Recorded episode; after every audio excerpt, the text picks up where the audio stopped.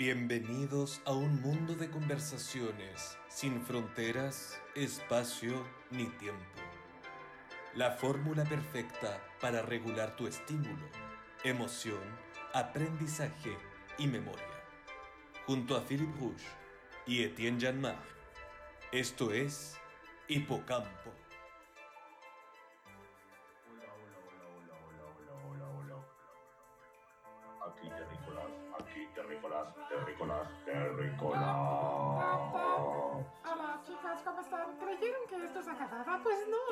Así. Bienvenidos nuevamente a Hipocampo. ¡Hipocampo! ¡Wow! ¡Bravo, bravo! Hola, hola querido Etienne. Oye, ya se me había olvidado hasta tu nombre, weón. ¿Cómo estamos? ¿Cómo estamos? Estamos directamente en conexión Santiago de Chile, Bruselas, Bélgica. Wow. ¿Cómo estás, querido? Bien, bien. ¿Quién- ¿Cómo te llamas tú? Ahora mi nombre es Dindy.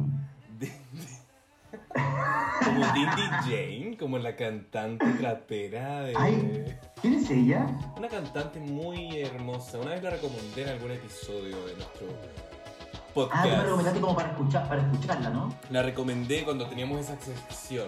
Esa sección. Ah, Oye, eh, bueno, eh, y pues escuchas, esto es un nuevo capítulo de Hipocampo, número 15. En el capítulo número 15 nos dimos, nos dimos una pequeña, eh, ¿cómo se puede decir? Eh, los extrañábamos demasiados, demasiades, a todos, por, por este tiempito que estuvimos un poquito eh, fuera de sintonía, pero tiene que ver básicamente, y se lo podemos contar, ¿no es cierto, querido? Se los contar. Yo creo que nuestro, nuestro público necesita saber por qué estuvimos tan alejados.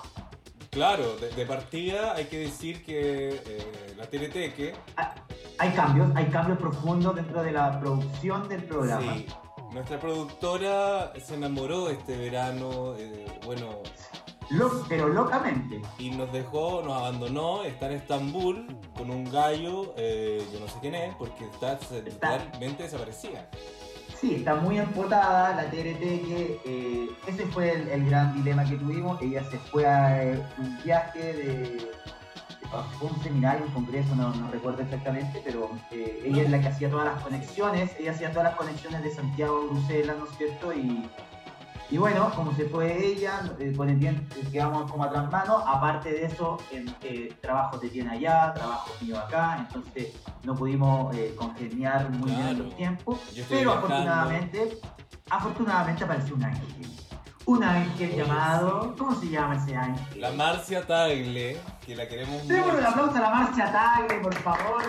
Marcia, bienvenida y muchas gracias por confiar Sí. nuevamente en este programa, en este eh, podcast que se hace con tanto amor, con tanto cariño para miles y miles de personas que nos están escuchando por alrededor del mundo, ¿no es cierto? Claro, gente que nos escucha en Estados Unidos, Sí. gente que nos escucha en Italia, en España, en Bélgica, en. Chile, Bueno, en una, Alemania, en Perú, hipocampo internacional. Y por eso si el mundo Hipocampo Internacional. si el mundo se cae, Oye. nosotros nos caemos con ustedes y después nos levantamos todos juntos. Sí, exactamente. Y, va- y te- y tenemos también sorpresas con, en, en cuanto a lo, a lo de Marcia Tagle. Marcia Tagle, Bueno. eh, a, ella, a, a ella le gusta la idea también de a veces de estar presente en el programa. Entonces, en algún momento se van a sorprender, queridos. Y puede, y puede aparecer Marcia Tagle en vivo y en directo desde nuestros estudios. ¿No es Mira. Jen? Está un poco nerviosa la Marcia. Estoy tratando de convencerla de que quizá haga como un acto de presencia. Quizá lo va a hacer. Eh, pero la Marcia, yo, yo siento que es una productora mucho más exigente que la, que la Tere. Bueno, a todo esto Sí, no. acaba de decir que son primas. ¿no? Sí, ah, sí, son primas, son primas. Eh. Primas en segundo grado, hay que decirlo, no son primas directas, primas en segundo grado. Pero lo bueno que tiene la Marcia es que la Marcia nos venía escuchando durante todos los eh, capítulos. Entonces ella era una fan del programa y por eso ella tomó la banda y tomó la, la, la posta, por así decirlo, que dejó la tele y ella asumió la producción general del programa. Qué bueno, qué bueno, me alegro mucho. Bueno, todavía no llegamos a tener los micrófonos pro que Marcia nos exige, porque Marcia Ah, nos dice que no podemos seguir grabando en esta calidad sonora, pero nuestros escuchas que son Claro. fieles seguidores de nuestro programa aguantan nuestras voces en cualquier formato, yo creo. ¿Ah? Exacto, nuestro tipo de escucha son unos, exquisitos. Exquisito. Nada, Les eh, amames- les amames noches. Oye, pero, oye, pero, exacto. Oye, pero vamos a lo nuestro, vamos a la actualidad. Ha pasado mucha agua bajo el puente. Eh, podemos hacer un pequeño resumen o nos vamos directamente al presente. No sé, a ver, partamos por el presente, eh, cosas que a mí me chocan de lo que está pasando en Chile, Chilito lindo, querido. Eso, eso, ¿Qué eso. eso. onda lo de Vamos. este pelado? No, es que te juro que pelado vale. no puedo con El ese pelado, el pelado vale. concha su madre. Perdón que lo diga así, pero bueno, le explicamos a los hipoescuchas internacionales que en la escritura de la convención, eh, de, la, de la constitución, de la nueva la constitución, constitución, había un candidato que ganó de izquierda, ¿no? para ser constituyente, Sí, y, y el pelotudo engañó a todo Chile haciendo creer que tenía cáncer. Mira, mismo si estáis escribiendo no sé qué, eh, o si estás en cualquier contexto de tu vida, mentir a todo un país con que tienes cáncer y aprovecharte de eso, lo encuentro de verdad súper fuerte, súper falta de respeto. ¿Qué onda? ¿Por qué siempre tiene que haber alguien tan chanta y que logre más encima meterse a escribir la nueva constitución de Chile? Que la gente lo votó porque seguramente tenía cáncer, con toda su lucha, la revolución de Chile, él estaba ahí como el, el que enfrenta el cáncer y ahí el pelado, y ta ta ta ta. No, no. Eso me chocó mucho en las últimas semanas. Lo encuentro de verdad una. También que nos desprestigia eh, como gente de izquierda o centro, eh, izquierda, no sé.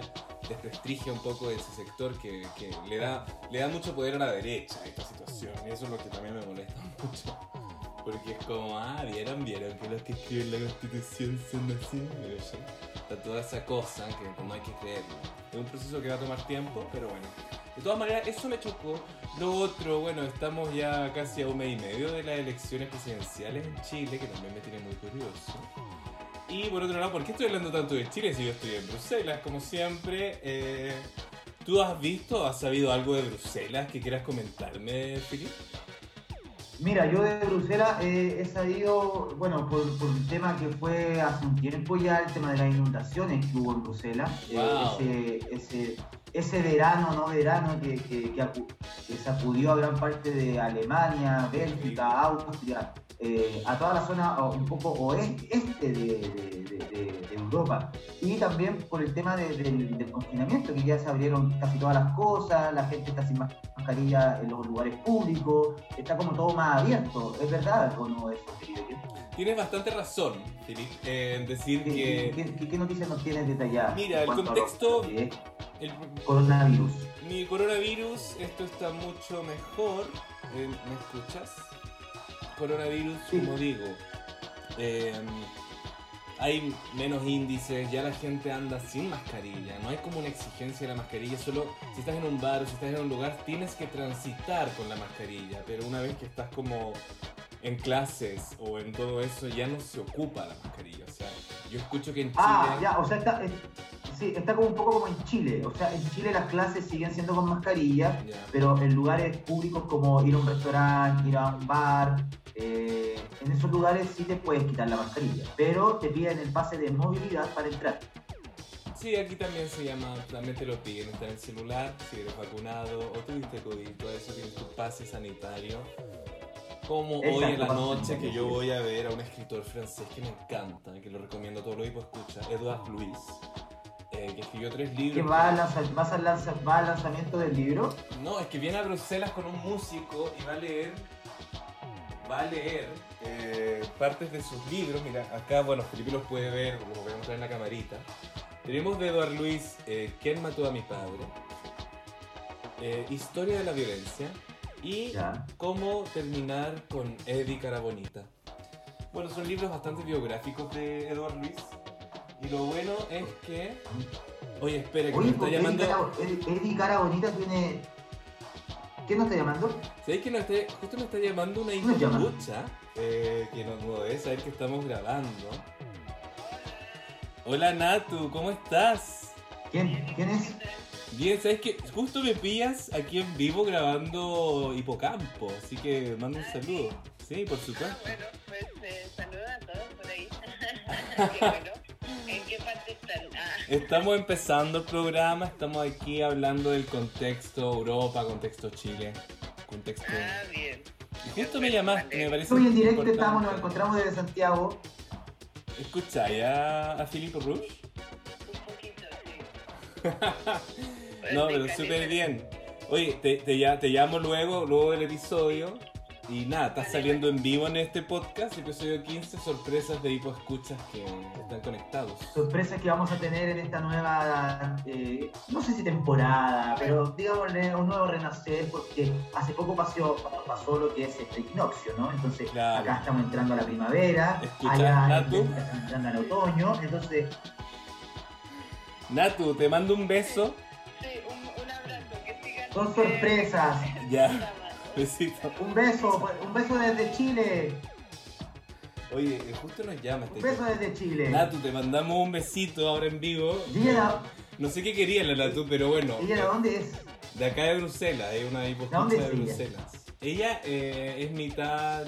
Chilena, Chilena. española, No me acuerdo eh, bien, ahí Natu nos debería haber flamenca, No, ma- eh, Tiene varios. eh, Natu nos va a tener que especificar eso para nuestro episodio número 16. mitad chilena. Habla español muy bien, pero ella creció acá en. en- Perfecto, perfecto. Entonces, ah, ok. Yo soy muy amigo de su Chileno, primo, ¿no? su primo chileno, el Jano. Y Natu nos empezó a escuchar y yo no lo sabía hasta que me lo dijo. Pero bueno, ¿en qué estábamos? Antes de, de que Natu nos sorprendiera con su. Bueno, íbamos, a entrar en, a entrar en tierra derecha, ¿no? Íbamos a entrar en tierra derecha en relación a. Ah, yo estaba hablando de Don Ah, bueno. Luis. Estaba hablando de eso porque justamente hoy en la noche tengo que ir al teatro y te piden exigente el, el pase sanitario. El pase el sanitario. cambio sanitario. Sí. Pero bueno, Bien, bueno, y, y- y- y en cuanto a lo que, a, todo lo que está viviendo, a todo lo que está viviendo el mundo también, ¿no? Como que Wow, cada vez que eh, hay- mayor, hay mayor liber- cada vez hay mayor libertades, ¿no? En Argentina también, por supuesto, ya, ya, ya la ma- la mascarilla en el, en el espacio público ya desaparecieron, por ejemplo.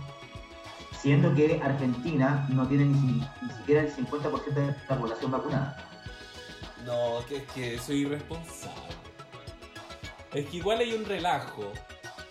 Que hay un relajo general acá en Bruselas, yo lo, lo veo como. Y también, bueno, en Madrid, bueno. Quiero que sepan los hiposcuchas que yo fui a Madrid y agarré COVID allá. Vacunado. Así que no hay que sentirse como un superhéroe estar vacunado porque no es tan así. Hay que estar con los pies en la tierra igual. Pero hay un cierto relajo, ¿no? Como Hay que cuidarse, hay que, hay, Como hay no hay que que seguir olvidar- cuidándose, hay que seguir Sí. cuidándose y vos escuchas. No hay que olvidar que la pandemia sigue ahí. Y nada. Eh, pero bueno, Sí. yo espero que no haya nuevas olas muy fuertes, que de verdad se esté controlando el tema. Pero Eh. allá en general está más controlado todo, o sea, no hay más encierro, no hay más olas, No, todavía no. Pero el año pasado estábamos igual. ya, pero no se pero no se habla de olas, por ejemplo, No, se habla una de... próxima ola o no, todavía no hay ese rumor. o de variantes, o sea, o sea, hablan de variantes, La variante muy... ya, y la variante delta, ¿no? O sea, que llegó Claro, ¿no? claro, la misma cosa que en Chile. Pero ahora en Chile como que está subiendo la, Ya. la cosa. Pero bueno, pasemos a otro O sea tema, Chile- pasemos a otro tema, porque el COVID, Sí, bien, súper bien, seamos responsables, seamos responsables colectivamente, con el uno con el otro, con todo Eso, eso. Seamos conscientes Cuídate, cuídate. Cuídate, cuídate. cuídate para que nos cuidemos todos. Claro. Es un consejo que te da Parisi. París un candidato a la presidencia en Chile, un ridículo. no, weón, eh, Parisi. Ah, sí, Parisi es candidato de la presidencia. Sí. Ridículo. Es verdad, es verdad. Oye, ya, ya, hablando de ese weón, ese weón debe 200 millones de pensión alimenticia, se está tirando como presidente y el weón está radicado en Estados Unidos. O sea, ¿me puedes decir qué persona se tira de presidente estando fuera del país que tú quieres gobernar? No, terrible. Y más encima en el CERVEL hay, un, hay como un, hay un espacio vacío ahí, hay como un vacío legal donde él puede aún seguir con su campaña desde Estados Unidos sin poder entrar al país. Entonces él podría estar en la papeleta, estando desde Estados Unidos, es ridículo. Más encima debe como 200 millones de pesos, weón, en pensión alimenticia. No. Bueno, en ningún país quiere un papito corazón No, es terrible la weá.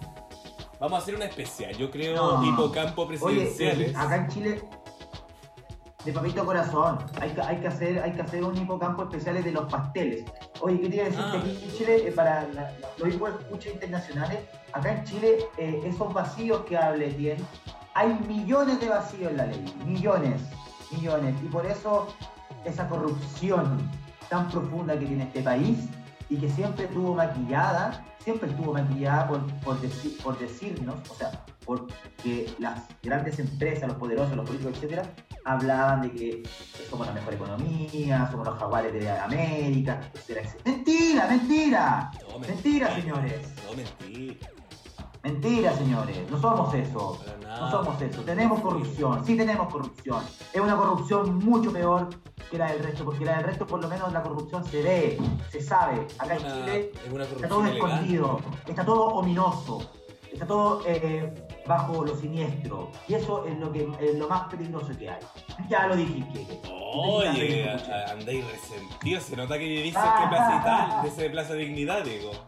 Porque hay que destacar que otro de los motivos por los cuales no Oh. grabábamos es porque cada vez que íbamos a grabar, Ah, eso es. Philip tenía problemas de electricidad, tenía problemas de internet, tenía problemas de todo. Y Sí. yo te juro, yo me quedaba con los Sí. en poseso como Sí, porque tenemos, tenemos, que, tenemos que decir que, bueno, que yo vivo en. eh, hace un tiempo se le llamaba la zona cero, ¿no es cierto? Cuando fue todo lo que es la revuelta social. Ahora ya no está esta revuelta, pero sí siguen las manifestaciones todos los viernes. De hecho, hoy día es viernes y hoy día haber manifestación nuevamente por los presos políticos de la revuelta. Entonces, todos los viernes hay manifestaciones, eh, no se han acabado, eh, siguen igual, eh, no hay tanta prensa para darle cabida a, a lo- a los manifestantes, pero sí hay un gran número de manifestantes que se vienen todos los viernes y por eso tuvimos también los problemas de conexión, que Sí. muchas veces los, los manifestantes, ¿no es cierto?, hacían tirar los cables de tensión, qué sé yo.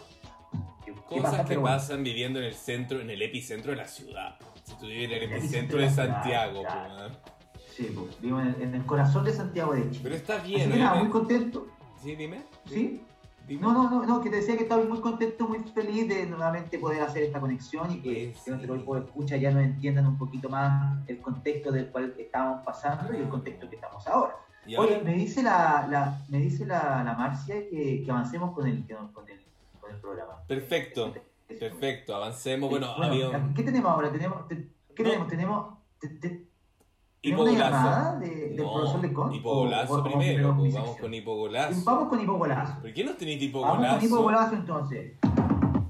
A ver, porque yo estoy Eh, el hipogolazo. El que me déjame, déjame- escúchame.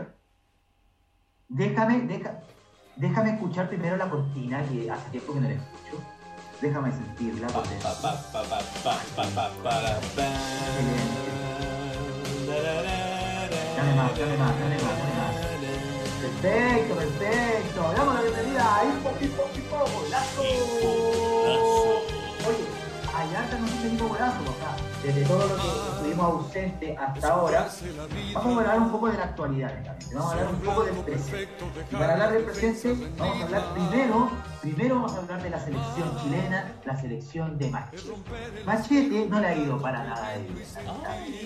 Ha tenido, eh, ha sufrido, ha sufrido bastantes derrotas con la selección, todavía no encuentra el equipo, todavía no encuentra la formación ideal, nos falta un goleador, nos falta un hombre de área, nos falta un Zamorano, nos falta un Caselli, nos falta un Marcelo Sala. Lamentablemente, en esta última jornada de la selección chilena, no pudimos contar con el goleador Alexis Sánchez, que estaba sufriendo una lesión. Afortunadamente ya se está recuperando de esa lesión, volvió a jugar en el Inter de Milán, eso quiere decir que lo podemos tener para las próximas triple fechas, porque ahora hay tres fechas seguidas como la anterior, eh, acá en octubre, en Chile y en Perú también. Y bueno, eh, salió una sorpresa también dentro de, de todo este eh, pa- paro que tuvimos nosotros, que apareció un goleador de Inglaterra que se llama Ben Benetton. ¿Tú lo conoces a él? Mira, Ben algo, Benetton. algo escuché de sus piernas. Eh, pero Mira, bu- bu- googlea, bu- googlea, googlea a Ben Benetton y quizás puede ser de todo tu gusto, ¿no? Puede, puede ser de todo el gusto de ti. A ver, ¿cuánto, ¿cuánto gusto tendrá Ben Benetton de esto? Vamos a ver. en Es totalmente distinto a Lukaku, ¿no? Pero vamos a decir que No, pero tiene yo... características similares como nueve.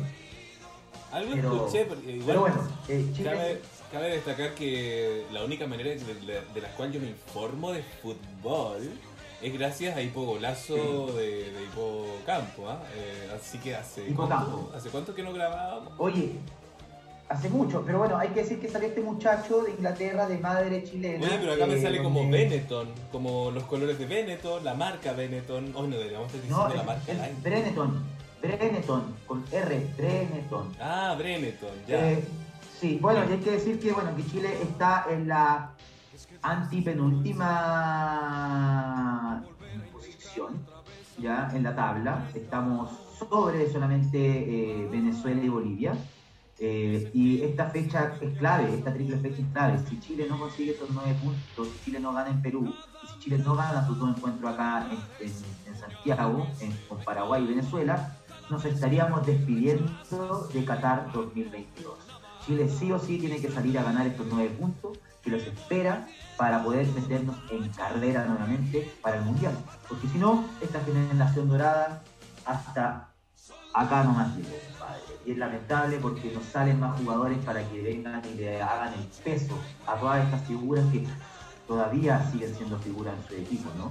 Bravo en el Betis, Arturo y Sánchez en el Inter, eh, Medel en el Boloña, eh, para qué decir Charles como capitán de- del Leverkusen en, en Alemania, eh, Isla en el Flamengo. En- Entonces, en fin, hay una cosa que, que, que- que se siente que, ¿Y que la generación dorada de nuestro fútbol chileno quiere seguir adelante, quiere seguir esforzándose, pero también necesitamos tener buen planteamiento táctico, y eso es lo que nos ha tenido Machete. Para mí Machete era un muy buen candidato, pero en estos momentos se está cayendo cada vez más. ¿Pero tú Porque crees que es es- un tipo demasiado, es un tipo demasiado pragmático, tío. es un tipo que se esconde mucho, que se defiende mucho y no ataca. No ataca, hombre, no ataca. Oye, pero a ver, a ver, hay hartas cosas hay que decirte, ¿ah? A ver, de partida, Breneton o, o o Bryaton, como quieras decirle, eh, me parece guapo, mucha barba sí, mucho pelo largo. Ah, me gusta, se vería bien. Se ahí me gusta más con pelito, con la barba corta me gusta más. Es un hombre guapo, sí, tienes lo suyo. Lástima que esté llegando a un equipo en la final de su era dorada. Porque perdóname, ¿ah? pero todos los jugadores que tú me has nombrado son de la misma generación que Messi. Y Messi fue despedido de su equipo. ¿ah? Y eso marca un fin de una era de futbolistas en Argentina y en Chile que ya no son más. pues, Porque el tiempo pasa, como dice la canción. El tiempo pasa, nos vamos poniendo viejos. ¿ah? Y eso sucede y hay que asumirlo. O sea, quizá yo creo que lo que tú me dices es que a Qatar no llegamos. Así que vamos a tener que hablar en ese periodo de los Diablos Rojos de Bélgica, porque parece que desde los Mira, yo siento, aquí- querido Etienne, yo siento que querido Etienne, si nosotros, como la selección, e- este capítulo de Hipo va a hablar solamente de la selección. No voy a hablar de otra cosa más. Y ni siquiera vamos a hablar, Ah, a hablar- del documental que hicieron de las chiquillas de, de- la Roja Femenina. Eso, pues de la selección, tanto femenina como masculina. ¿Cómo pues, se llama el documental? Espérate. Eh... Disculpen, Hipo. A mí- a mí se me- ¿Escuchas? A mí se me fue, a mí se me fue, No, por favor, pero- por favor, cómo se llama el documental. Hay que decir también, por ejemplo, para ir cerrando el tema de lo masculino. Si Chile no gana estos nueve puntos, quedamos fuera de Qatar. Si Chile logra conseguir estos nueve puntos, nos metemos de lleno en la carrera para Qatar. Fin, fin, fin de la selección masculina. Vamos con la selección nacional y con las chicas. Históricas. Hay un- hay- Históricas hay se una- llama el hay- documental. Históricas. Hay una, bueno, hay que decir que no les fue muy bien en el, en la, en el mundial que estuvieron disputando. ¿Fue mundial o fue los Juegos Olímpicos? Bueno, No, Juegos. Olímpicos, el último. Ah, fue eso, eso, eso. estoy medio confundido, perdón.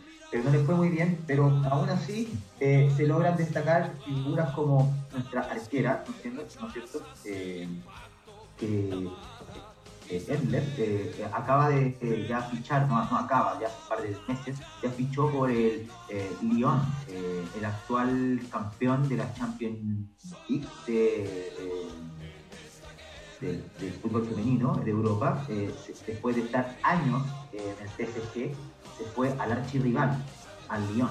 O sea, es como que si ella hubiese estado en Colo Colo, se va a, A la U. Exacto. Wow. Entonces, mira, mira, mira el nivel de jugadoras que tiene nuestra selección. también hay otras chicas muy destacadas, ¿no es cierto?, que están en- jugando tanto en el plano local como en el plano internacional.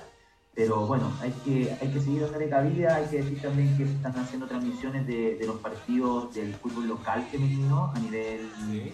de, de canal de cable de acá de Chile, donde eh, ya esto marca un paso y marca un antecedente muy importante para el deporte femenino y que cada vez hay más hinchas, tanto de mujeres y de hombres, que están siendo ah, aficionados de, de- de las chicas.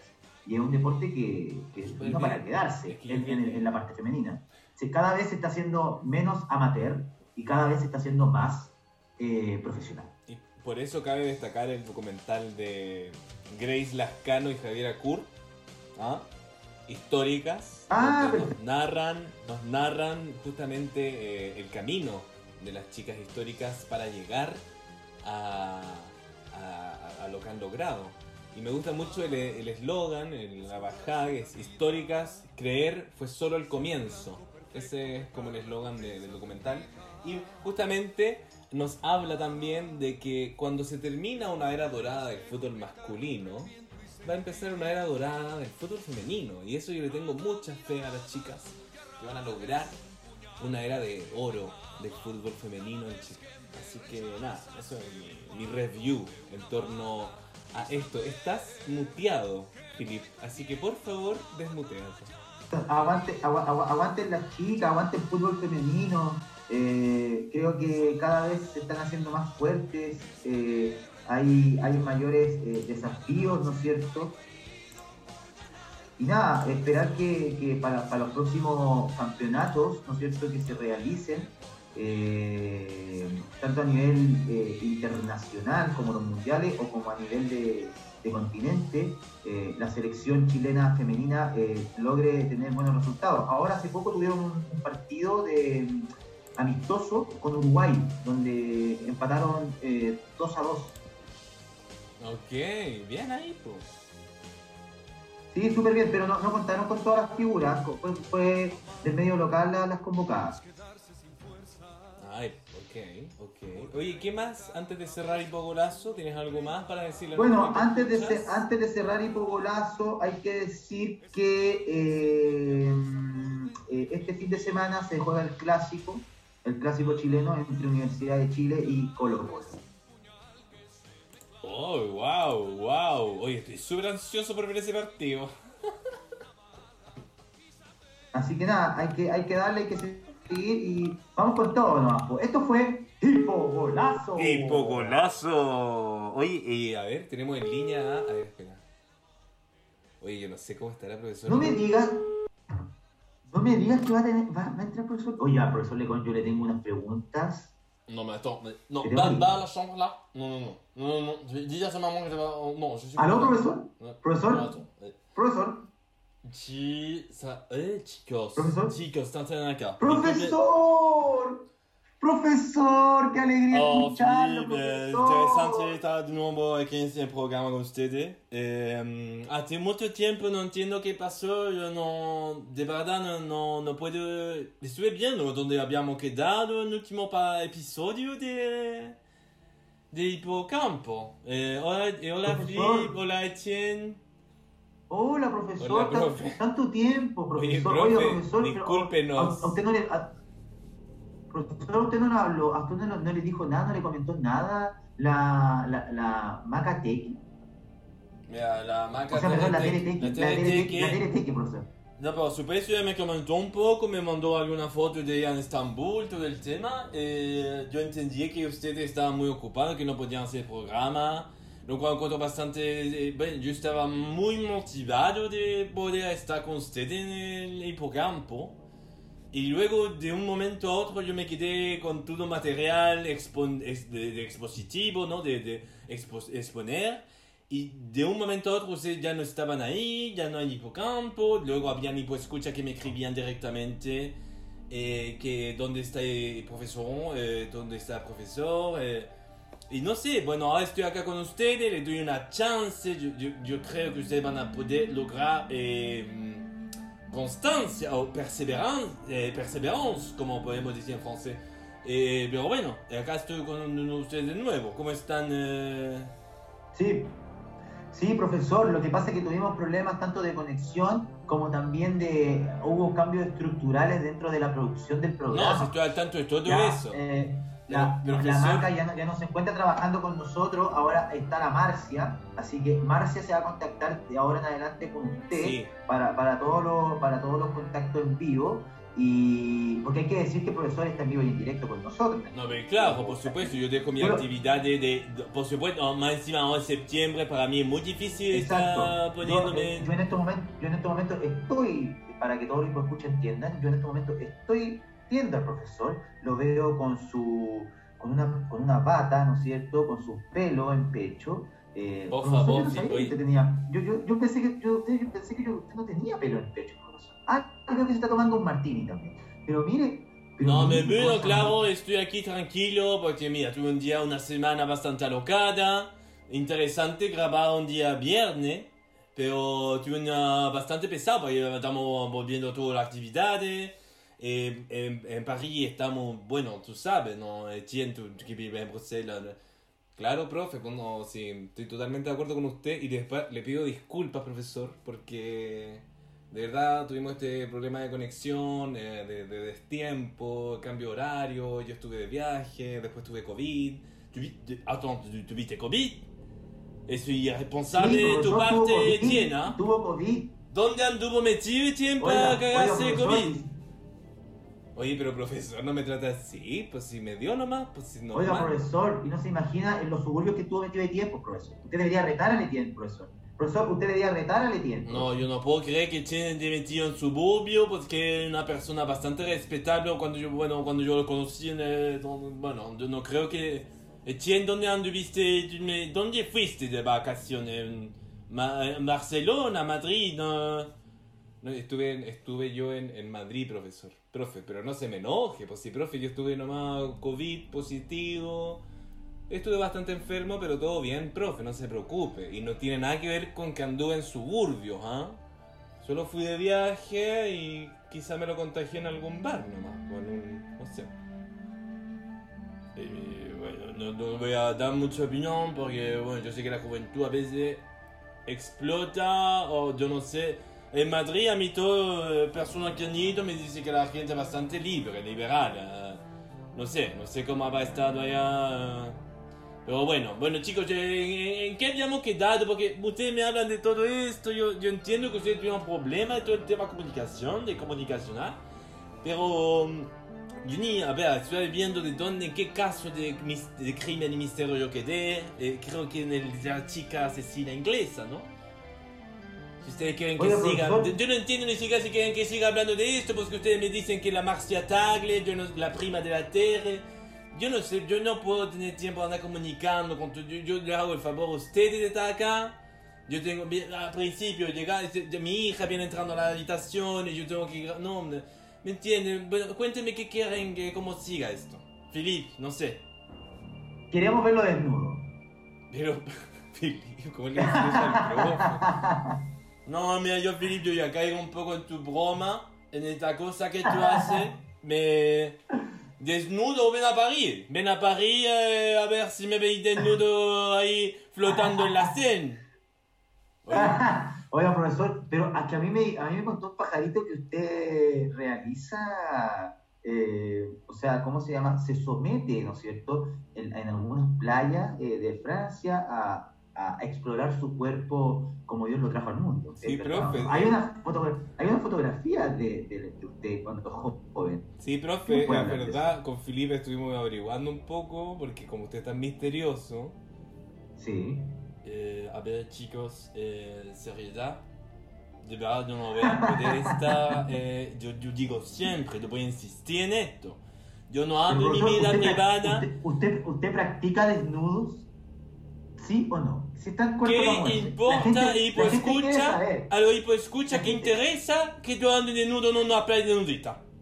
Por supuesto le interesa, y por eso es la pregunta. Nos llegaron mail diciéndonos eso de- del profesor Lecon. Por favor. Que al parecer te- el profesor Lecon en su juventud practicaba eh, el desnudo. en Bueno, la playa. juventud, por eso digo que Tien seguramente se contagió COVID en qué, qué antro de perdición hay en Madrid. Oye, ¿Y profesor. usted, usted cuando joven se contagió de algo, profesor? ¿De alguna eh, transmisión sexual, por ejemplo? A ver, mira, Felipe, eh, yo soy de otro tiempo. Tú te ríes ahí Digo, en tu es casita. sífilis, Tú usted- te- No, no, no, es por favor, por favor. Lo único que he tenido muy grave es una resaca de la puta madre. Pero nada más eso, ¿ah? Pues yo soy casado hace muchos años, tengo mi familia, tú sabes que yo soy uno... No, usted... Yo entiendo la juventud, me disculpe, gusta, me gusta la energía juvenil de hipocampo, ¿ah? Sí, sí, po- Oye, muchas Oye, gracias por lo de ¿cómo- juvenil, profe. sí. Profesor, oiga, ¿y usted, ¿cómo, se llama su señora esposa? Si, si me permite saber el nombre de ella. No, a ver, Felipe, mira, vamos a parar en este momento que tú me preguntes cosas de mi vida privada. Por favor. Ah, ok, ok, ok, ok, ok, ok, Sí, profesor. Por eso, entonces, vamos con, con, lo, con lo que con lo adeudado. Vamos con la noticia que ustedes nos tienen, ¿no es cierto? Con ese asesinato tan terrible. Claro, yo estaba. Yo, yo creo que quedamos en Johanna Deney, ¿no? Exacto, exacto. Ah, Joana- ¿Por, qué nos- por qué no nos ponen, ¿Por qué no nos ponen contexto, profesor? ¿Por qué no hace un pequeño resumen y después continuamos con la historia? ¿Qué le parece? No, pero lo que le hablé en el episodio anterior, hace meses, yo creo, no sé cuánto. me- Yo estaba hablando de Johanna Deney, una de las últimas asesinas en serie de Inglaterra, de Peterborough, Peterborough, ¿no? Del sector de Peterborough, eh, en Reino Unido. Eh, ella es una. mm, ¿Cómo decir? El motor del crimen de Johanna Deney, yo había dicho que había matado a nueve hombres, pero eso no fue así, ¿eh? No, no, no, yo me transgiversé. Lo que yo quería decir es que ya su objetivo era llegar a, mm, a, a- a- ¿cómo se dice? A nueve asesinatos, a nueve hombres asesinados. Pero porque el, el motor del crimen de Johanna Deney eh, era gratificar su propia lujuria sádica de sangre. ¿ah? Deney decía, voy a seguir directamente, Deney decía que ella mataba para ver cómo se sentía, ¿no? Cómo se sentía matar a alguien y así saber si ella era tan fría como creía ella serlo. ¿Ah? Y es ahí que ella le tomó el gusto y, el asesinar se le volvió una cosa adictiva. Pero ahora hay que entender que, que esto se le fue la mano, porque para asesinar así de manera alocada, solo por una cosa egocéntrica de orgullo de ella, ¿no? Porque imagínate lo sádico que es tener que matar para saber que eres una persona fría, matar de la frialdad, ser orgulloso de tu frialdad, como muchos asesinos lo son, ¿no? Y bueno, vamos con el modo operandi, estoy preparando un poco aquí el programa, eh, eh, el modo operandi de asesinato de Johanna, de Johanna eran las puñaladas al corazón. ¿Al puñaladas al qué, profe? Al puña- puñalada al corazón. ¿Qué es eso, profesor? ¿Corazón, profe? Corazón. Eh, eh, ella llevaba puñalada ahí en el pecho y mm, utilizaba una arma eh, blanca, dagas o cuchillos de hasta 15 centímetros. Entonces su perfil se entra en un psicópata que no tiene ni siquiera un ápice de, de empatía ni remordimiento al asesinar. Además, la personalidad antisocial que ella tenía, ¿no? Y el trastorno del límite de la personalidad que la llevaban a hacer estos crímenes. O sea, tenía un trastorno de verdad, eh, tenía una parafilia, también era sadomasoquista. eh, y bueno, eh, hablemos de las tres víctimas que ella asesinó. Pero finalmente fueron tres víctimas y más dos intentos de asesinato.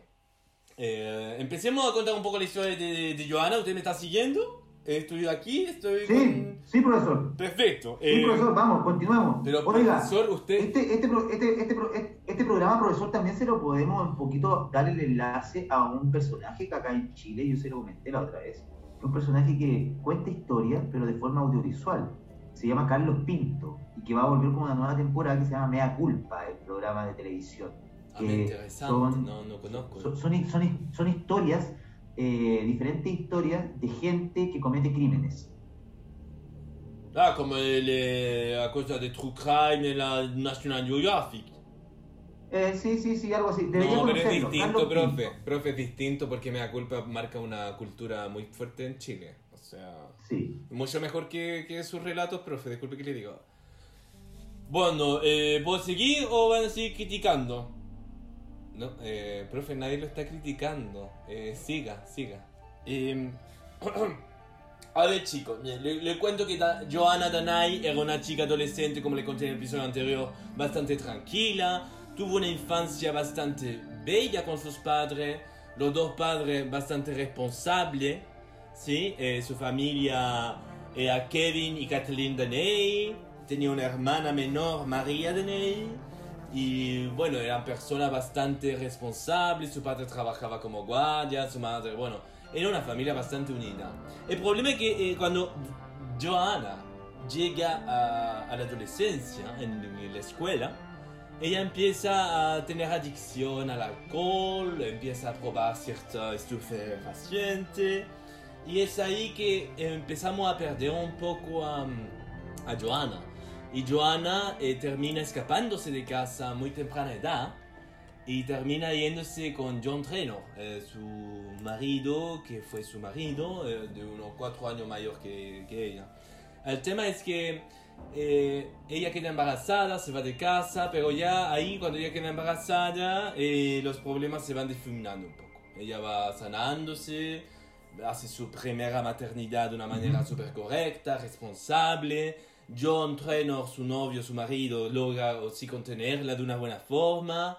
Y son años de armonía antes de que empiece nuevamente la decadencia de Joanna, que tuvo una adolescencia bastante difícil de adicciones y de violencia, ¿no? Pues que hay que destacar que ella tenía trastorno psicológico ya presente. Y luego, Sí, cuando tiene su segundo hijo, empieza la locura. ¿Y quién es su primera víctima psicológica, no física, no? Su primera víctima psicológica fue justamente John Trainor. John Trainor, su marido, una persona bastante responsable, ¿no? Padre de familia, que tenía la esperanza de que Joanna cambiara, fue víctima de la violencia psicológica que Joanna empezó a impartir sobre él, porque Joanna, luego de su segunda maternidad, eh, cayó de nuevo en el alcohol y en cierto estupefaciente hasta el punto que logró amenazar a su marido con una daga de 15 centímetros. Y él, del terror que sintió, agarró a sus dos hijos y se los llevó muy lejos de Joanna. Y ahí que Joanna luego es detenida por cierto episodio de robo, de escándalo, empieza a perder todo lo estribo, se queda sola, ¿no? Pasa un año en prisión, un poco así, ¿no? Detenida, bueno, la sueltan. Y es ahí que empieza esta obsesión de Joanna por llegar a matar a nueve hombres. Del puro deseo de saber si es lo suficientemente fría y sádica para ella misma. Ah, es un placer matar para Joanna. Y es ahí que conoce a, a un tipo que eh, hace un poco de reinserción social, donde le, le pide, ¿no? Como, mira, yo sé que tú tienes estos problemas delincuentes, yo sé que hay muchos problemas para encontrar trabajo cuando eres un expresidiario, ¿no? Y él le da una mano a Joanna y la hace hacerse cargo de sus cuatro propiedades para arrendar, para lo allé aussi a, a gente que también venía saliendo de la cárcel, a gente en reinserción social un poco. Y ella se hacía cargo de todo lo que arriendo de todo esto y ahí es cuando conoce a, a una de sus primeras víctimas. Su primera víctima fue Lucas Slavosekowski. Eh, 31 años tenía él, polaco, y Ya. lo, lo apuñaló de una puñalada al corazón. Y ahí que cuando mata a este chiquillo, ¿no? este sujeto, eh, es tan sádica Joana que lo pone en un container de basura al exterior. Y va una niña pasando adolescente y Joana no hace más que decirle, niña, ven, ven niña, ven para acá. Y abre la tapa del container de basurero y le muestra el cuerpo asesinado de, de Lucas a esta chica. Así de sádica Joana. Y luego Joanna tenía un aliado, eh, que ella justamente, ella, lo más importante de destacar de Joanna es que era una manipuladora experta. Ella seducía a los hombres, ella iba y convencía que los hombres estuvieran a sus pies. Si ella lograba que un hombre estuviera a sus pies, el, el hombre iba a hacer todo lo que ella le dijera.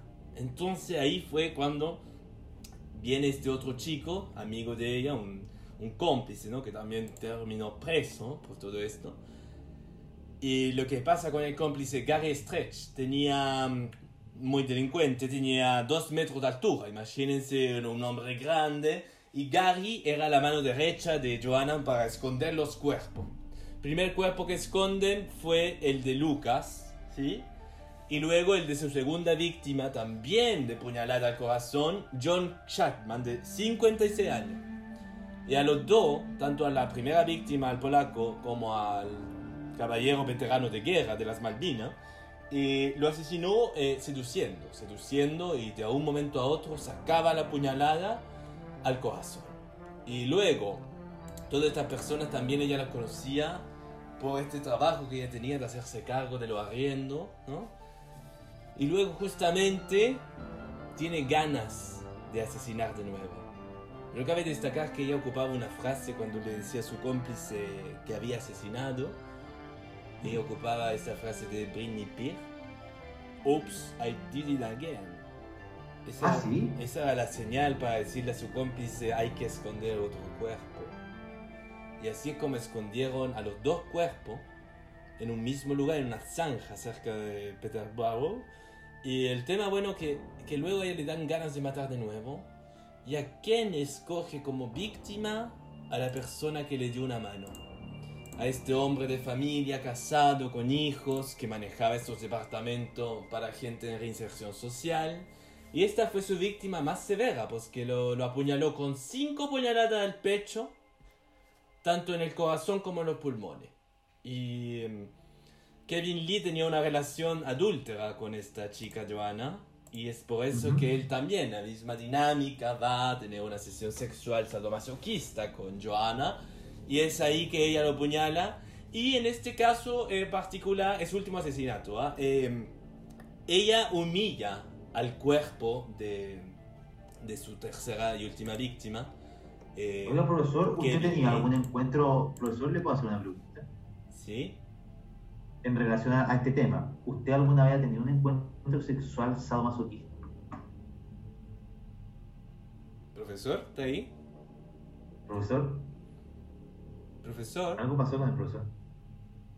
¿No? Eh, dicen que el silencio otorga, ¿eh? ¿Qué fue la pregunta? Disculpa, no, no entendí bien la pregunta. Ah, si usted alguna vez ha tenido algún encuentro sexual sadomasoquista. ¿Y qué tiene que ver eso con lo que estamos hablando de un caso tan severo como el de Joanna Denay? Ah, porque aquí usted mencionó la palabra que a ella le gustaba tener relaciones sexuales un poco sado, ¿no? Entonces, Mira, pero yo no te voy a andar hablando a lo hipoescucha de mi vida sexual privada, ¿eh? Porque más encima estaría exponiendo a mi señora esposa a que... dec- No, no, no. ¿Alguna vez tuve en algún antro ah, eso, eso. algún eso, eso. sistema de dominación dominado? eso lo, eso lo hace más ser más humano y eso lo hace eh, tener más, más eh, mayor cercanía con nuestros eh, hipo escucha. Sí, yo también estoy de acuerdo con Felipe, profesor. Porque a veces usted habla y habla y, y nada, pues un poco más de... Sí, pues, de empatía. Bueno, yo entiendo, pero nunca hay un sistema de sadomasoquismo extremo como era el de Joana. Bueno, y lo, Pero, por ejemplo, ¿a usted le, le, le han puesto esposas? Me han ¿Lo han amarrado a la, ca- ¿lo han amarrado a la cama? Oye, por favor, esa pregunta. No, no, no, no, no. Tú, tú tienes una, una, una obsesión, una... Tú tienes aquí en tu cabeza, Felipe, sacarme todos los trapitos a sol, como dicen. Oye, pero... Profe, se puso chileno, se puso chileno el profe. Profesor, ¿usted conoce Chile? Claro que... Ahora tú- yendo por. Sí, eh, y ahí, eh, pero ahí no saben nada de sadomasoquismo. Oye, pero... Ah, ok, continuemos entonces, continuemos con la historia. entonces. Profesor, sí, cuéntenos qué pasó. Fue- mató a tres personas entonces, Joana. Sí. Sí, sí, obviamente ella mató a tres personas y el último, este, el que le dio trabajo de manejar esas cabañas, estos departamentos, que era su amante finalmente, lo asesina con cinco puñaladas, el más severo, a pulmón y corazón, y luego cuando ella lo va a dejar, y ahí fue que comete el primer error, pues que ella quema el auto de, este señor y luego lo, lo humilla dejándolo con ropa de mujer, con calzones de mujer y el cuerpo en cuclilla como en cuatro soportes. Y así lo encuentra la policía.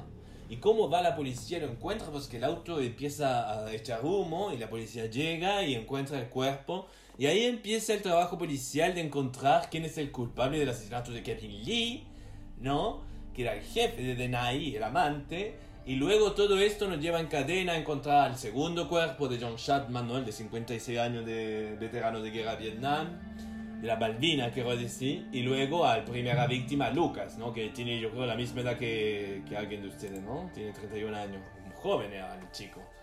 Y Danai en ese entonces tenía también eh, 32, 31 años. Eh, de todas maneras, es ahí que ella empieza a ser fugitiva, fugitiva de todo esto, y con su cómplice intentan asesinar nuevamente, pues, con su frase de nuevo, ¿no? Ay, quiero hacerlo de nuevo, quiero matar, quiero matar, tengo que llegar al número 9. Entonces van ahí por, por, en el auto, van a otra a un pueblo cercano, y ahí que ella se baja, de, se baja como a un parque que hay ahí, y ve a un chico con un, a un caballero con un perro, a Robin Bereza se llamaba él, 64 años, y va y lo apuñala. Y después intentaba matar a otro chico que pasaba por el parque y pa, casi lo apuñala y los dos se salvan. Y ahí que finalmente empieza la persecución de la policía para por fin encarcelar a, a Danai, eh, a Johanna. Ahora hay que destacar que cuando ellos la toman detenida, ¿no? A ella, a su cómplice y a otro cómplice que intentó protegerlo y esconderlo en esta persecución, hay que decir lo tranquila que Johanna estaba dentro de la comisaría. Eh, tú ves en los videos que ella está totalmente serena. Ujú. Mismo empieza a seducir a uno de los policías diciéndole, oye, hiciste muy bien tu trabajo. ¿ah?". Y luego tiene esta frase de decir, eh, bueno, ¿qué? ¿Qué cosa? ¿Ah? Apuñalar a alguien no es nada, no es nada grave. Oiga, profesor, pero al parecer Johanna tiene el, mido- el mismo modo operandi, ¿no? Con el resto de todas sus víctimas. El mismo... Hay un espacio, hay, hay, hay un espacio de seducción y después hay un espacio de apuñalamiento. Sí, ahora en las últimas dos que no fueron víctimas finalmente, que se salvaron, que fue intento de asesinato, ellos dos se salvaron pues que ella no ocupó ahí la técnica, ella estaba vuelta loca con el cuchillo en mano, eh, tratando de matar gente en el parque. Y una asesina bastante torpe finalmente. Se dejó mucho llevar por la emoción y finalmente un crimen totalmente resuelto. Ella hoy en día está presa, luego tuvo una novia en la cárcel. eh, quiso casarse con ella, la familia de la otra chica le dijo que no, que no se podía casar con una asesina en serie como Joanna Daney, una de las más temibles que existe hoy en día en Reino Unido. ¿ah? Y dentro de la cárcel ella intenta suicidarse con esta novia que tuvo dentro. Luego Ah, eh, de este intento de suicidio la cambian de cárcel pues, y empieza a tener una enemistad con otra asesina en serie de Reino Unido muy conocida que también estaba en esa cárcel de hace 20 años y eh, ella se convirtió en su peor enemiga mm, dentro de la cárcel, una otra asesina. Imagínate esa rivalidad entre asesina de Rosemary West, se llamaba esta otra asesina, y tuvieron un conflicto bastante fuerte dentro de la cárcel. Quizá podría yo ya traer el caso de Rosemary West, otra asesina en serie de, Reino Unido, pero tengo otro proyecto para traerle a usted en, este, en esta sección de crimen y misterio avec moi, profesor Lecon. Eh, y bueno, en el caso de Joanna, yo no sé si ustedes tienen apreciaciones de, de, de una asesina en serie como la Joanna. ¿Han conocido a sadomasoquista extremo? No, o sea, para mí es, totalmente nuevo lo que usted está hablando. Creo que es un- una historia muy interesante de la que nuevamente nos trajo usted acá, eh, de tener conciencia de hasta qué punto nosotros nos, eh, nos involucramos ¿no? con personas.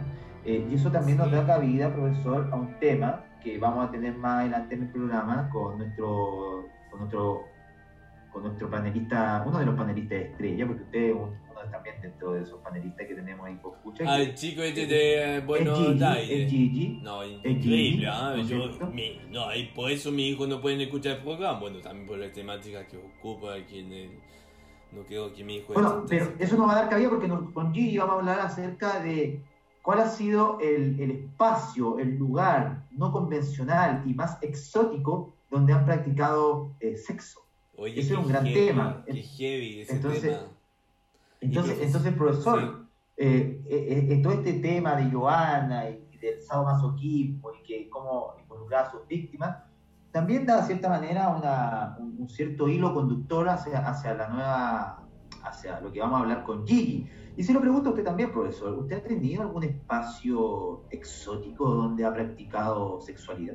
A ver, a ver, chicos, chicos, de verdad no entiendo cuál obsesión de ponerme en esos lugares. No, de verdad, tú me, yo te traigo un caso, le traigo a ti, a Etienne, Etienne, Profe, profe, de verdad no, no es contra usted, profe. Si son solo preguntas, si estamos en hipocampo, en esto todo puede pasar, profe. ¿Por qué se enoja? Exacto, profesor, no se enoje, usted ya nos conoce. Porque ustedes no respetan mi intimidad. Yo siempre pido eso. Siempre pido respeto de mi vida privada íntima.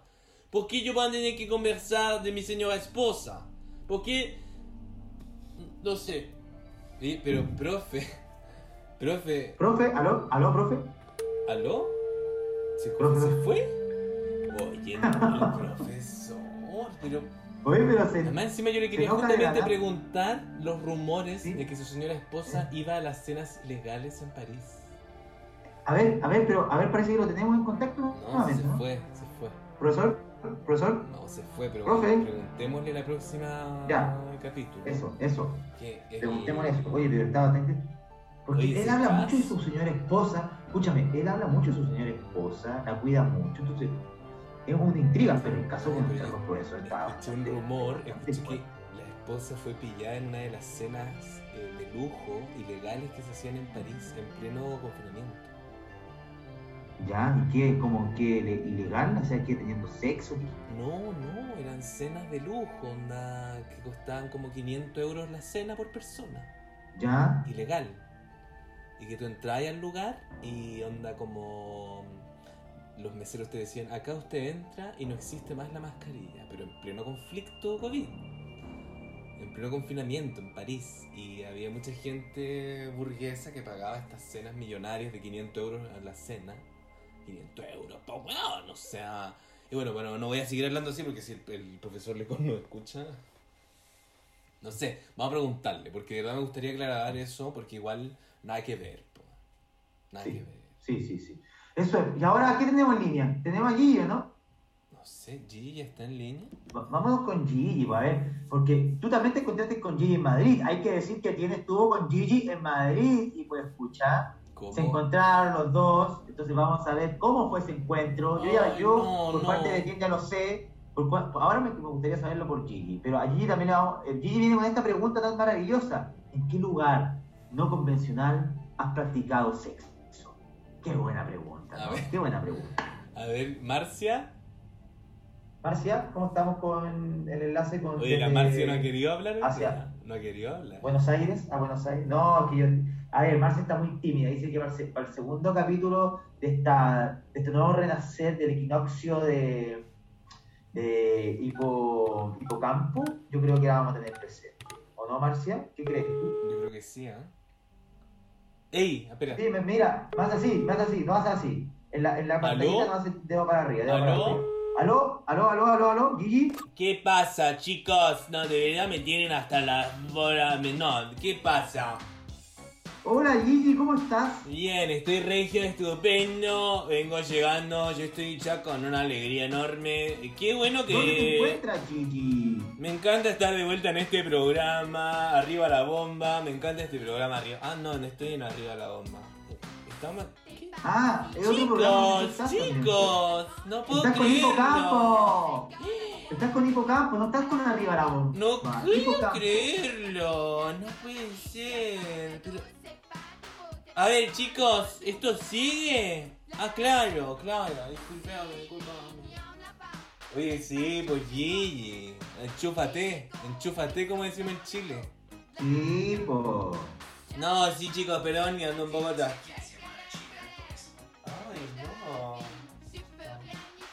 No. Chicos. eh, ¿Cómo estás, Gigi? ¿Cómo estás? ¿Cómo está todo? ¿Cómo va todo? Estoy re bien. eh, ahora me que acordé. por- Supe que estuviste por las Europas, Gigi. No, estuve, claro, estuve en España, estuve luego también por México. eh, y nada, de vuelta a Buenos Aires.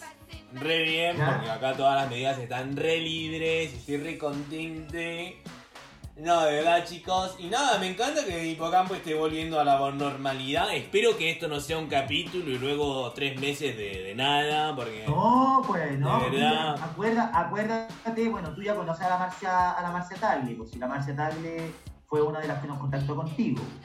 No, claro, porque yo soy muy amigo de Terry y de Marcia. Bueno, también le dije a Terry que quedate en Estambul porque, nena, no tenés nada que perder con el bombonazo que está saliendo en Estambul. Olvídate de los Ah, chicos. o sea, o sea, oye, espérate, Gigi, o sea, tú eres el culpable de que, de que la, la, la Tere, se haya quedado allá.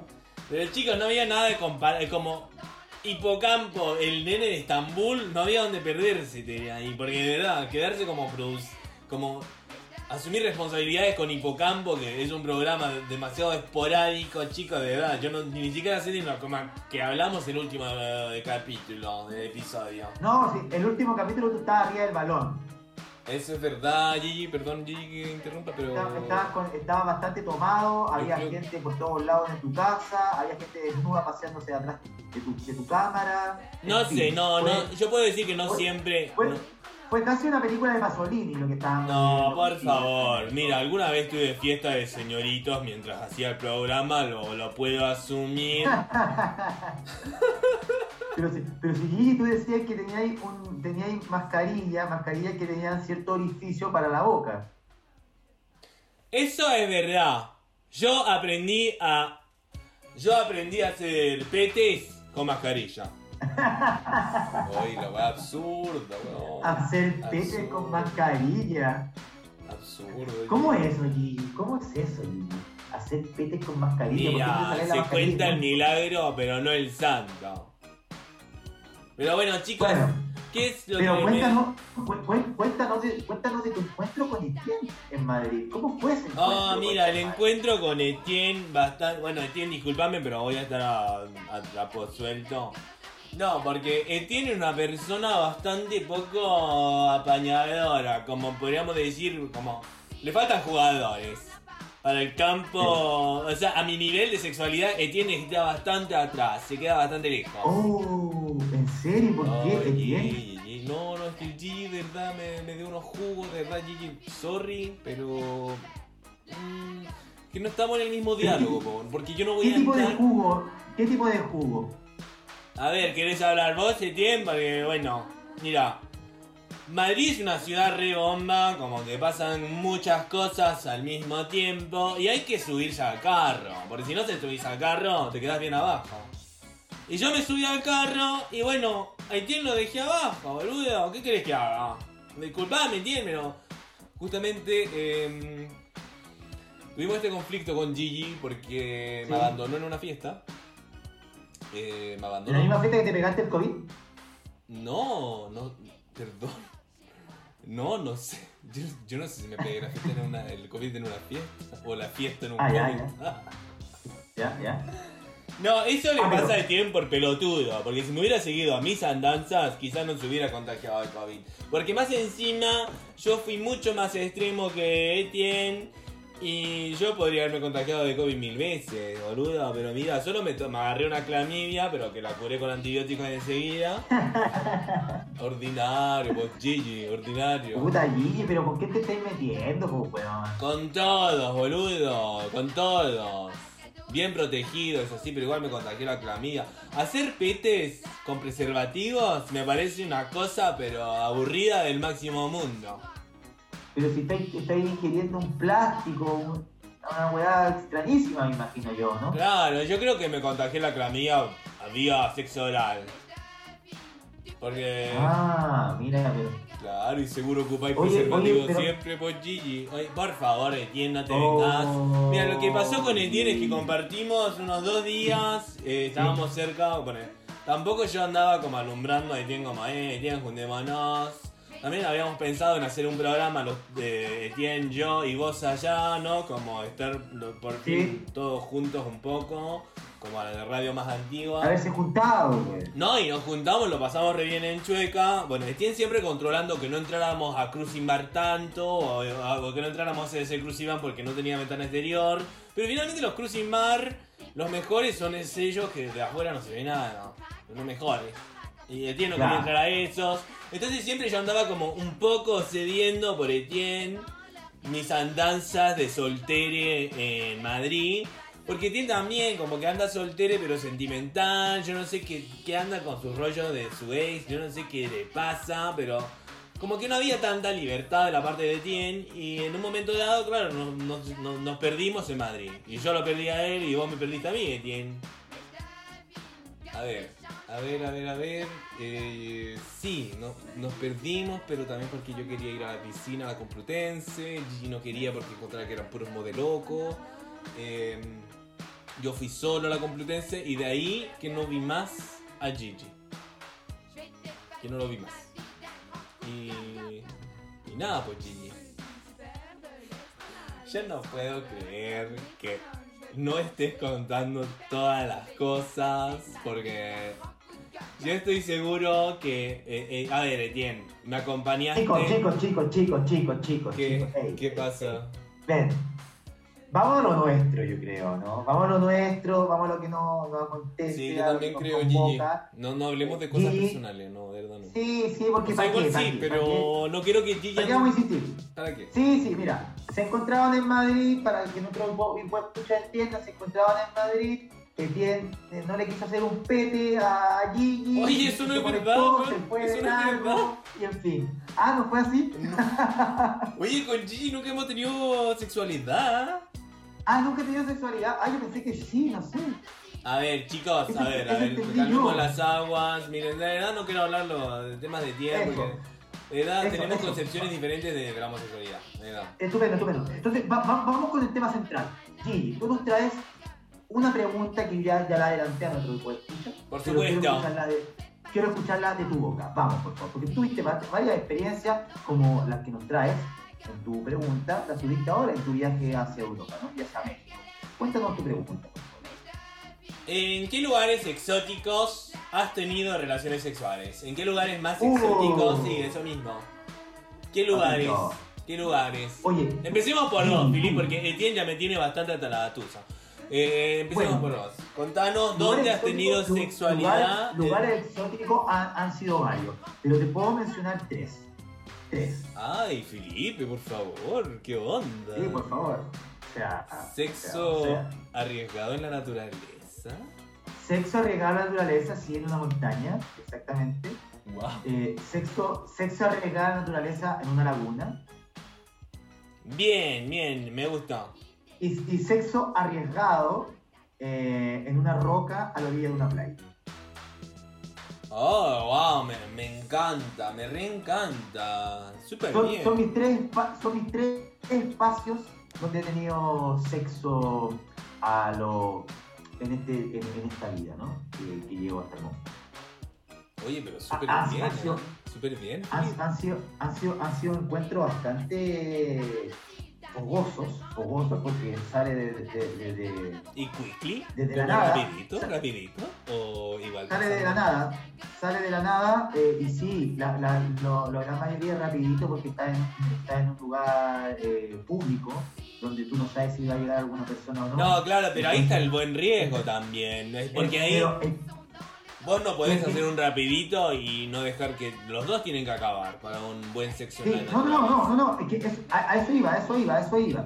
Eh, para el rapidito uno tiene que estar mentalizado de, de- de poder acabar lo antes posible, pero en conjunto, te fijas como eh, tener esa comunión. ¿no? Me encanta, comunión porque eso es lo más rico, es lo más rico que uno más goza. Por supuesto, porque Sí, está sí, esta tensión, está la naturaleza. Yo encuentro que no hay nada más, más eh, arriesgado, hermoso, intenso que follar en torno al planeta Tierra como es la naturaleza. Si vos encontrás. Yo, la primera sexo casual que tuve, eh, así como en, en naturaleza, fue en Foz de Iguazú, increíble. Estábamos en la bajada de la cascada enorme, en las rocas, todos desnudos. Pero claro, estábamos en un lugar tan arriesgado que nadie nos vio. Entonces pudimos. No, el pibe me hizo acabar como tres veces. Fue de verdad maravilloso. Maravilloso la primera Oye, vez. Gigi, pero eh, es la- esa sensación de ser pillado, yo creo que es la sensación más eh, rica, por así decirlo, que puede existir en estos encuentros sexuales eh, en un exterior, ¿no? Por Como supuesto. Ser pillado. Porque el El ser ser pillado- pillado hay una ligación directa con el boyerista. Exacto, exacto, sí, con el voyerismo. El voyeur va a querer verte. Está follando. Igual hay una, es- una especie de exposición que, que prende motores, hay que decirlo. Y que es bastante, bastante interesante. Yo también he, he garchado en escaleras públicas del edificio. ¿Cómo es eso? Eh, escaleras públicas como que de un edificio de vivienda. Claro, un edificio de vivienda, una vez sin portero, ¿no? Eh, estábamos Sin porte.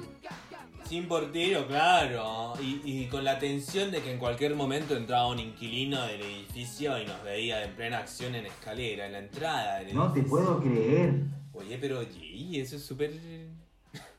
wow. Pero eso es súper arriesgado, porque... eh, Pero eso claro, es lo que me gusta. A mí me encanta como, a ver, también en un taxi o en una micro o en el metro. ¿Me entendés? Como en un puente. En un puente que pase abajo un río torrentoso que te haga como... uh, uh, uh. Viste que te volvés... cu- Cuando uno garcha en la naturaleza, bueno, saliendo del tema No, urbano, increíble. Oye, eh, garchar, eh, por ejemplo, eh, gar- garchar en el agua, creo que lejos para mí ha sido una de las mejores experiencias. Wow, ¿eso fue en la laguna? Eh, no, en el mar. Bueno, y en la también. Oye, pero en el mar es como medio salado, ¿no? Es como que... No importa, no importa. Pero el agua como que ayuda a lubricar o no, porque hay como eso, ¿no? Una vez yo Eh, no intenté, sé. yo voy a Ay, no confesar, yo voy a confesar ¿Ya? también, hola aquí. ¿Ya? Eh, Sí. eh, Hola para todos. yo puedo decir que, eh, a ver, en la naturaleza, dos veces me hicieron sexo oral en el Cerro Huelén. Eh, Estamos hablando del Cerro San Cristóbal, o sea, de Santa Lucía. Por supuesto, tú sabes que yo soy muy moderno, eh, Huelén. Eh, porque ahí, claro, nosotros como estudiábamos cerca, Felipe, eh, era fácil pasarse al O sea, cerro a, O sea, tú en el, tú, tú en el break te ibas al Cerro Huelén a que te hicieran un pete. Alguna vez me lo hicieron. Eh, no fue uno de los mejores, ¿ah? no, no podría decir que fue el mejor sexo exterior casual eh, o no casual de, de mi vida. Yo creo que ¿Ya? en el desierto, sí. En el Ya. desierto tuve un encuentro sexual bastante interesante. Porque en el desierto no hay nada. Entonces, estar- imagínate estar en pelota, ahí en Sí. pleno desierto de Atacama, sol y nadie te ve, pues, estás como ahí increíble. No sé si tú lo has hecho, Gigi, porque tú tan de Buenos Aires que... Pero tiene la pampa. No, chicas, por favor. Yo, yo creo que a, a vos, a vos Etienne y, y a vos, eh, les gano. Les gano con todas mis experiencias. Sobre todo la Iguazú. ¿Qué me supera esa? Sea, la de Iguazú. Ah, pero tú estás ahí realmente detrás de la cascada, Julián. O estaba ahí como en el puente donde se ven la, la, No. cascadas. Primero empezamos a empezamos a besuquear, como a darnos no todo el tema. El primer pete, de hecho, fue en el puente camino a detrás de la cascada. Pero todo No el puedo creer, pero ahí, ahí pasa un montón de turistas. En ese momento no había nadie porque encontramos un horario para poder llegar a la cascada y detrás de la cascada había como todo el típico como espacio detrás de la cascada donde podíamos garchar pero que ni siquiera se escuchaba nada porque era tan fuerte el sonido de, la cascada, de la intensidad, los insectos, la selva que yo creo que es una de las la, la tengo en el top en el top 5 de mis garchas mejores garchas. Eso, eso podríamos hablar en el próximo capítulo, que espero que no sea en diciembre, eh, que sean la- las mejores garchas que te has eh, pegado. Pero de todas formas, también estuve eh, exterior en el teleférico.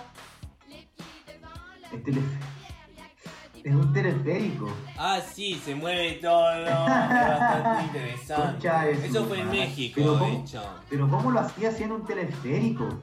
Qué heavy. Ahí tenés que estar atento al timing, ¿no? De hecho me encanta, el es una obsesión que tengo hacer en los teleféricos, lo hice en el de Madrid, que sale ahí el teleférico ese de Complutense a Campo, a 4 A campo de gol, a- así a, a campo, a campo. a Casa de Campo. ¿no? El teleférico, ahí lo hice también. Y en México también estuve en esa. Y no sé, como que. sea, Escúchame, ¿te gusta, las, te, gusta, ¿te gusta tener sexo en las alturas? En las alturas y donde rompen las cascadas. Ay, qué poético, Gigi. Oye, pero qué poético, Gigi. Claro, la huevona. Oye, oye, oye, oye, tien- ¿y tú otro, otro, has tenido otro encuentro sexual? Sí, o sea, yo puedo confesar, no sé si confesar esto al aire, qué vergüenza. No, no.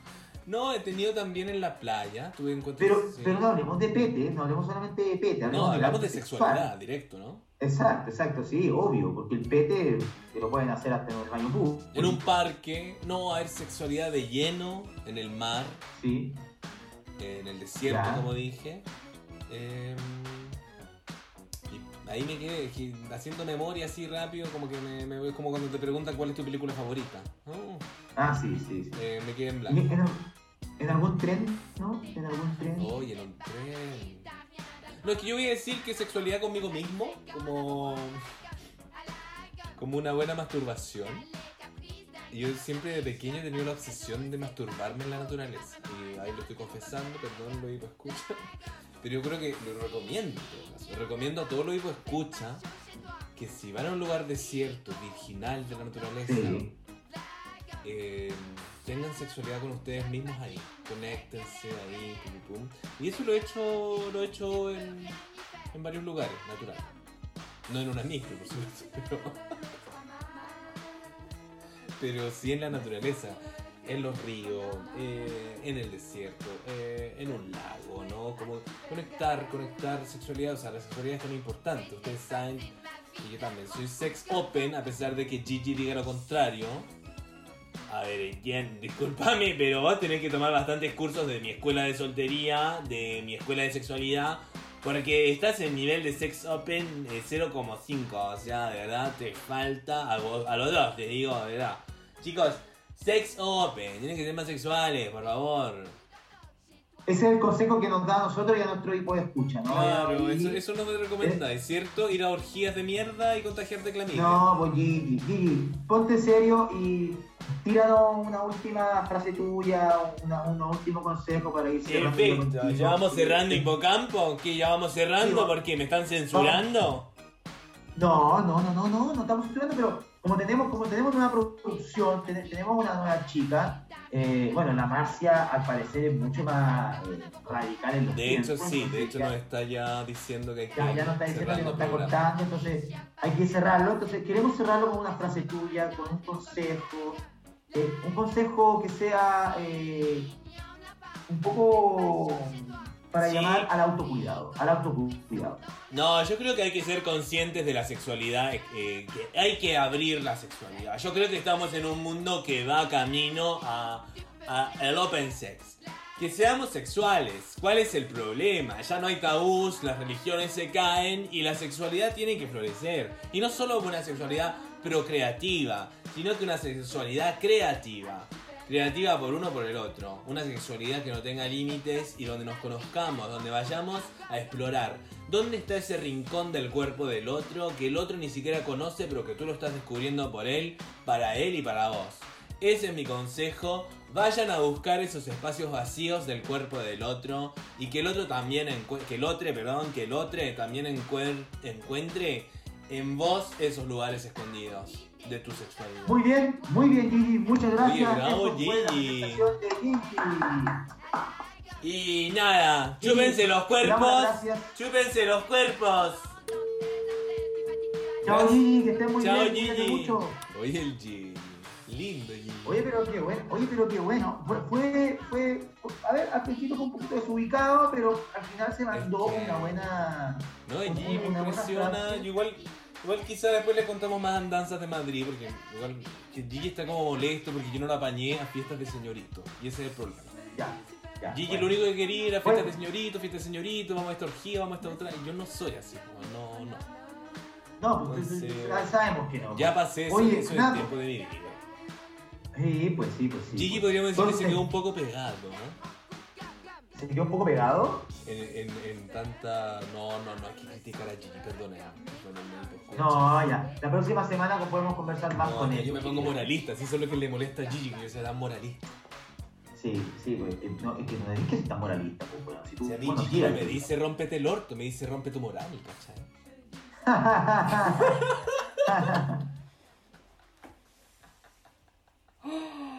Dios mío santo. Bueno, y escuchas, estamos llegando al final de este Bueno, y capítulo escucha, estamos 15. llegando al final de este programa, de este, de este nuevo renacer de Hipocampo. Esperamos que, que nos manden sus mensajitos, que nos, que nos sigan escuchando. Estamos de Ya vuelta. estamos de vuelta con todo. De aquí a diciembre vamos a estar dándole cada capítulo a la semana. Y nada, pues, los esperamos la próxima semana. Fue un agrado nuevamente escucharte y verte nuevamente, querido Etienne. Ay, Esta también, conexión Filipe. Santiago-Bruselas, Grande. Bruselas-Santiago.